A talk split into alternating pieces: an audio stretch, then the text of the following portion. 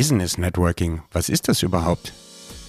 Hallo, herzlich willkommen zu meiner Ask Me Staffel. Hier beantworte ich Fragen, die ich immer wieder selber bekomme von meinen Kunden und von euch oder Fragen, die ich mir selber stelle und wo ich glaube, da müsste man mal Antworten dazu haben. Alles klar, kurz ist diese Folge und jetzt steigen wir direkt ein.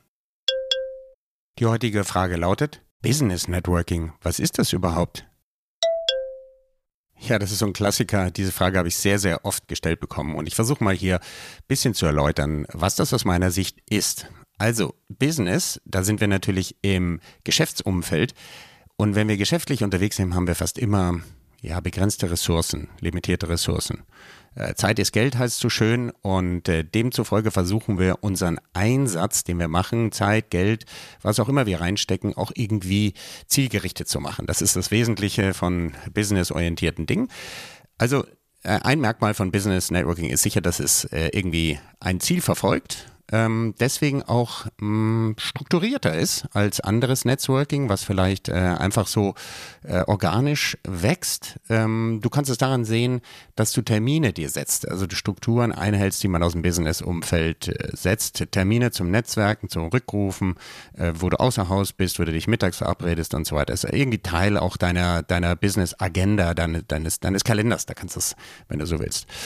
Äh, dann kann man auch sagen, dass Business Networking irgendwie sozial akzeptiert ist. Ja, also wenn du jetzt im privaten Umfeld sagen würdest, ich mache Netzwerken, mh, mm, im Business-Umfeld ist es äh, ja, es schon gang und gäbe. Inzwischen steht es ja sogar auf Stellenanzeigen drauf, äh, dass man guter Netzwerker sein sollte oder sogar sein Netzwerk mitbringen sollte. Bei Führungskräften sieht man das oft.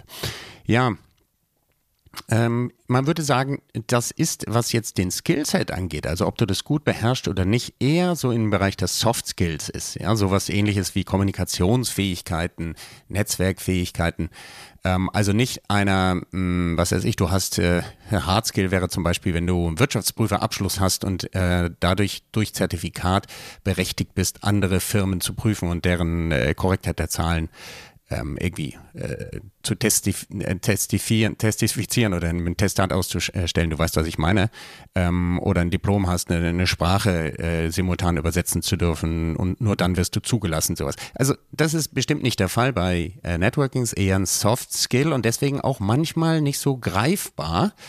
Ähm, es hat zudem auch noch so eine emotionale und psychologische Komponente ganz klar. Also dieser Self-Talk, den ich auch schon in meinem Podcast äh, immer wieder mal angesprochen habe, also kann ich netzwerken? Will ich netzwerken? Spielt eine große Rolle. Auch das Gegenüber, wie das gerade drauf ist, spielt eine große Rolle. Diese emotionale und psychologische Komponente darfst du nicht vergessen. Aber, und jetzt ist das Interessante, bei all den Netzwerkbemühungen, die man so machen kann, es ist messbar, weil es auf sichtbaren Aktionen letztlich beruht. Also es sind nicht irgendwelche Gedankensübertragungsmechanismen, sondern tatsächlich Taten, Actions, die du machst. Und ähm, du kannst auch den Erfolg messen. Wie kannst du ihn messen? Ich gebe dir noch mal ein paar Beispiele. Die Zahl der Empfehlungen, die du bekommst im Laufe der Zeit versus die Zahl der Anzeigen, die du schalten musst. Ähm, du kannst natürlich deine Umsatzzahlen für bestimmte Kundensegmente, wo du deine Netzwerkaktivitäten hinfokussierst, äh, messen. Du kannst äh, Kundenfeedbacks und Rankings, also diese ganzen Testimonials, die es da draußen gibt, messen und in äh, Zusammenhang setzen mit den Kontakten, die du vorher mit deiner Zielgruppe hattest.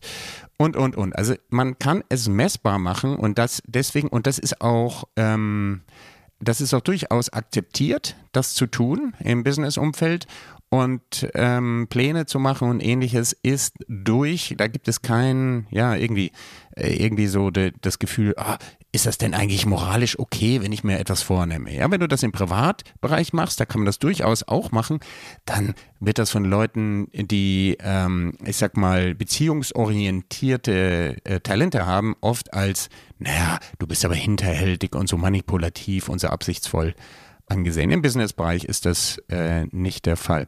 Ja, was ich vielleicht noch rüberbringen kann, was sind noch Gedanken dazu? Business Networking ist auf jeden Fall ähm, fixiert auf das Gegenüber wenn du Erfolg haben willst, dieses Status als Trusted Advisor, ähm, was ja so ein, so ein Schlagwort ist, also wenn du hohe Verbindlichkeit mit deinem Gegenüber erreichen willst, musst du dich auf den anderen oder die andere konzentrieren. Und das ist ein großer Unterschied bestimmt zu diesem ganzen Influencer-Zeug, wo wir alle senden und uns selber den Nabel andauernd zeigen und zeigen, gesehen werden wollen, wie toll wir sind und was wir alles können und wissen, ist das hier genau das andere. Du konzentrierst dich auf das Gegenüber, also Customer oder, oder Personal-Centric könnte man das sagen.